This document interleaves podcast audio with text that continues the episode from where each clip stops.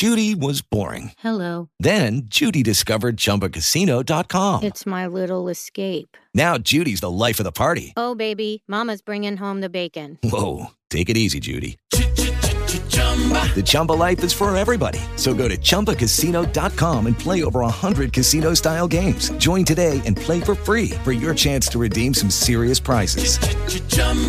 ChumbaCasino.com. No purchase necessary. Void where prohibited by law. 18 plus terms and conditions apply. See website for details. Hello, it is Ryan, and we could all use an extra bright spot in our day, couldn't we? Just to make up for things like sitting in traffic, doing the dishes, counting your steps, you know, all the mundane stuff. That is why I'm such a big fan of Chumba Casino. Chumba Casino has all your favorite social casino style games that you can play for free anytime, anywhere with daily bonuses. That should brighten your day a little. Actually, a lot. So sign up now at chumbacasino.com. That's chumbacasino.com. No purchase necessary. VGW. Void were prohibited by law. See terms and conditions. 18 plus. Let There Be Light by Horace B. Fife. No matter what the future, one factor must always be reckoned with the ingenuity of the human animal. The two men attacked the thick tree trunk with a weary savagery. In the bright sunlight, glistening spatters of sweat flew from them as the old axes bit alternately into the wood. Blackie stood near by, on the gravel shoulder of the highway, rubbing his short beard as he considered the depth of the white notch. Turning his broad, tanned face to glance along the patched and cracked concrete to where squat Vito kept watch, he caught the latter's eye and beckoned. "Okay," said Mike. "We'll take it a while." The rhythm of the axe strokes ceased. Red Mike swept the back of a forearm across the semi shaven stubble that set him as something of a dandy. Wordlessly, Big Sid ambled up the road to replace Vito. "Pretty soon now," boasted Mike, eyeing the cut with satisfaction. "Think it'll bring them?" "Sure," replied Blackie, spitting on his hands and lifting one of the worn tools. "That's what they're there for." "Funny," mused Mike, "how some keep goin' and others bust. These must have been workin' since I was a little kid since before the last blitz. Ah, they don't have to do much. 'Cept in winter when they come out to clear snow, all they do is put in a patch now and then." Mike stared moodily at the weathered surface of the highway and edged back to avoid the reflected heat. "It beats me how they know a spot is cracked." "I guess there's machines to run the machines," sighed Blackie. "I dunno, I was too young. Okay, Vito." The relieving pair fell to. Mike stepped out of range of the flying chips to sit at the edge of the soft grass which was attempting another invasion of the gravel shoulder. Propelled by the strength of Vito's powerful torso, a single chip spun through the air to his feet. He picked it up and held it to his nose. It had a good, clean smell. When at length the tree crashed down across the road, Blackie led them to the ambush he had chosen that morning. It was fifty yards up the road toward the ruined city, off to the side where a clump of trees and bushes provided shade and concealment. "Wish we brought something to eat," Vito said. "Didn't know it would take so long to creep up on 'em this morning," said Blackie. "The women'll have somep'n when we get back." "They better," said Mike. He measured a slender branch with his eye. After a moment he pulled out a hunting knife, worn thin by years of sharpening, and cut off a straight section of the branch. He began whittling. "You damn fool!" Sid objected. "You want the busted spot on the tree to show?" "Ah, they ain't got the brains to notice." "The hell they ain't! It stands out like one of them old street signs. D'ye think they could tell, Blackie?" "I dunno. Maybe." Blackie rose cautiously to peer over a bed of blackberry bushes. "Guess I'll skin up a tree and see if anything's in sight." He hitched up his pants, looking for an easy place to climb. His blue denims had been stoutly made, but weakened by many rips and patches, and he did not want to rip them on a snag. It was becoming difficult to find good unrotted clothing in the old ruins. Choosing a branch slightly over his head, he sprang for it, pulled, kicked against the trunk, and flowed up into the foliage with no apparent effort. The others waited below. Sid glanced up occasionally. Vito idly kicked at one of the clubs made from an old two by four. The other lay beneath the piled jackets, but enough of the end protruded to show that they had been chopped from the same timber, gray painted on one side, stained and gouged on the other where boards had once been nailed. A coil of rope lay beside the axes. High in the upper branches, Blackie braced himself with negligent confidence and stared along the concrete ribbon. From here, he thought, you'd almost think the place was still alive, instead of crumbling around our ears. The windows of the distant houses were dark unglassed holes, but the sunlight made the masonry clean and shining. To Blackie, the ragged tops of most of the buildings were as natural as the tattered look of the few people he knew. Beyond, toward the center of the city, was real evidence of his race's bygone might a vast jumble of shattered stone and fused metal. Queer weeds and mosses infected the area, but it would be centuries before they could mask the desolation. Better covered were the heaps along the road, seemingly shoved just beyond the gravel shoulders, moldering mounds which legend said were once machines to ride in along the pavement. Something glinted at the bend of the highway. Blackie peered closer. He swarmed down the tree from branch to branch, so lithely that the trio below hardly had the warning of the vibrating leaves before he dropped, cat footed, among them. "They're coming!" He shrugged quickly into his stained jacket, emulated in silent haste by the others. Vito rubbed his hands down the hairy chest left revealed by his open jacket, and hefted one of the clubs. In his broad paws it seemed light. They were quiet, watching Sid peer out through narrowly parted brush of the undergrowth. Blackie fidgeted behind him. Finally he reached out as if to pull the other aside, but at that moment Sid released the bushes and crouched. The others, catching his warning glance, fell prone peering through shrubbery and around tree trunks with savage eyes. The distant squawk of a jay became suddenly very clear, as did the sighing of a faint breeze through the leaves overhead. Then a new clanking, humming sound intruded. A procession of three vehicles rolled along the highway at an unvarying pace which took no account of patches or worn spots. They jounced in turn, across a patch laid over a previous unsuccessful patch, and halted before the felled tree. Two were bulldozers, the third was a light truck with compartments for tools. No human figures were visible. A moment later the working force appeared, a column of eight robots. These deployed as they reached the obstacle, and explored like colossal ants along its length. "What are they after?"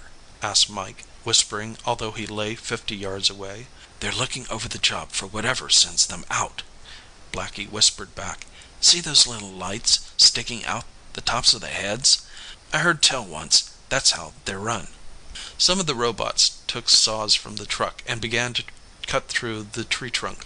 Others produced cables and huge hooks to attach the obstacle to the bulldozers. "Look at 'em go," sighed Sid hunching his stiff shoulders jealously. "Took us hours, and they're half done already." They watched as the robots precisely severed the part of the tree that blocked the highway, going not one inch beyond the gravel shoulder, and helped the bulldozers to tug it aside. On the opposite side of the concrete the shoulder tapered off into a six foot drop. The log was jockeyed around parallel to this ditch and rolled into it, amid a thrashing of branches and a spurting of small pebbles. "Glad we're on the high side," whispered Mike. "That thing'd squash a guy's guts right out." "Keep listening to me," Blackie said, "and you'll keep on being in the right place at the right time." Mike raised his eyebrows at Vito, who thrust out his lower lip and nodded sagely. Sid grinned, but no one contradicted the boast. "They're lining up," Blackie warned tensely. "You guys ready? Where's that rope?" Someone thrust it into his hands. Still squinting at the scene on the highway, he fumbled for the ends and held one out to Mike. The others gripped their clubs. "Now remember," ordered Blackie. "Me and Mike will trip up the last one in line. You two get in there quick and wallop him over the head, but good." "Don't go away while we're doing it," said Big Sid. "They won't chase you, but they look out for themselves. I don't want to get tossed twenty feet again." The eyes of the others flicked toward the jagged white scar running down behind Sid's right ear and under the collar of his jacket. Then they swung back to the road. "Good," breathed Blackie.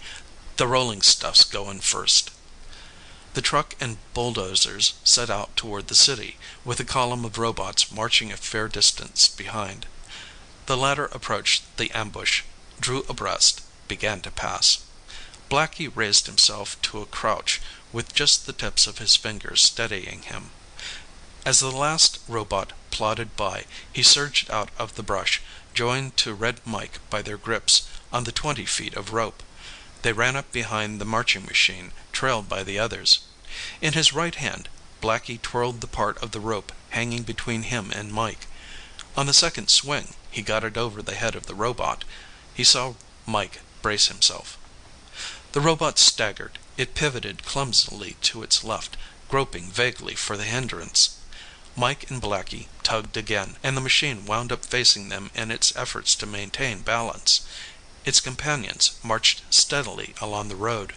"Switch ends!" barked Blackie. Alert, Mike tossed him the other end of the rope and caught Blackie's. They ran past the robot on either side, looping it in. Blackie kept going until he was above the ditch. He wound a turn of rope about his forearm and plunged down the bank. With skill of long practice, they brought the robot down. A shower of gravel spattered after him as Mike jammed his heels into the shoulder of the highway to anchor the other end. Then he heard the booming sound of the robot's fall. Blackie clawed his way up the bank. Vito and Sid were smashing furiously at the floundering machine. Mike danced about the melee with bared teeth, charging in once as if to leap upon the quarry with both feet. Frustrated by the peril of the whirling two by fours, he swept up handfuls of gravel to hurl. Blackie turned to run for one of the axes. Just then Sid struck home to the head of the robot. Sparks spat out amid a tinkle of glass. The machine ceased all motion. "All right," panted Blackie. "All right. That's enough." They stepped back, snarls fading. A handful of gravel trickled through Mike's fingers and pattered loudly on the concrete. Gradually the men began to straighten up, seeing the robot as an inert heap of metal, rather than as a weird beast in its death throes. "We better load up and get," said Blackie. "We want to be over on the trail if they send something up the road to look for this." Vito dragged the robot off the highway by the head, and they began the task of lashing it to the two by fours. It was about two hours later when they plodded around a street corner among the ruins and stopped before a fairly intact building. By that time they had picked up an escort of dirty, half clad children who ran ahead to spread the news. Two other men and a handful of women gathered around with eager exclamations. The hunters dropped their catch. "Better get to work on him," said Blackie, glancing at the sky. "Be dark soon." The men who had remained as guards ran inside the entrance of polished granite and brought out tools hammers, crowbars, hatchets. Behind them hurried women with basins and large cans. The original four, weary from the weight of the robot despite frequent pauses on the trail, stepped back. "Where's first, Blackie?" asked one of the men, waiting for the women to untangle the rope and timbers. "Try all the joints. After that, we'll crack 'em open down the middle for the main supply tank." He watched the metal give way under the blows. As the robot was dismembered, the fluid that had lubricated the complex mechanism flowed from its wounds and was poured by the women into a five gallon can. "Bring a cupful, Judy. Blackie told his woman, a wiry blonde girl. "I want to see if it's as good as the last." He lit a stick at the fire as they crossed the littered, once ornate lobby, and she followed him down a dim hall. He pulled aside the skins that covered their doorway, then stumbled his way to the table. The window was still uncovered against the night chill, but it looked out on a courtyard shadowed by towering walls. To eyes adjusted to the sunny street, the room was dark. Judy poured the oil into the makeshift lamp, waiting for the rag wick to soak, and held it out to Blackie. He lit the wick from his stick. "It burns real good, Blackie," the girl said, wrinkling her nose against the first oily smoke. "Gee, you're smart to catch one the first day out." "Tell them other dames to watch how they use it," he warned. "This oughta last a month or more when we get 'em all emptied." He blew out the dying flame on the stick and dropped the charred wood thoughtfully to the floor. "Nah, I ain't so smart," he admitted, "or I'd figured a way to make one of them work the garden for us. Maybe some day. But this kind won't do nothin' but fix that goddam road, and what good's that to anybody?" His woman moved the burning lamp carefully to the center of the table. "Anyway, it's gonna be better'n last winter," she said. "We'll have lights now." End of Let There Be Light by Horace Brown Fife. Experience the best in relaxation and entertainment with Sol Good streaming at solgood.org. Our extensive library features hundreds of audiobooks, thousands of short stories, original podcasts, and popular sounds for sleep, meditation, and relaxation, all ad free. Whether you want to escape into a good book or fall asleep to your favorite ambient sound, we have something for everyone. Go to solgood.org to start streaming and discover your new go to for entertainment and relaxation. That's S O L G O O D dot O R G. Create a peaceful home with SolGoodSounds.com. Just $10 a month offers a sanctuary of ad free sounds ideal for family relaxation and children's bedtime. Reclaim tranquility. Visit SolGoodSounds.com to start your journey to a calmer household.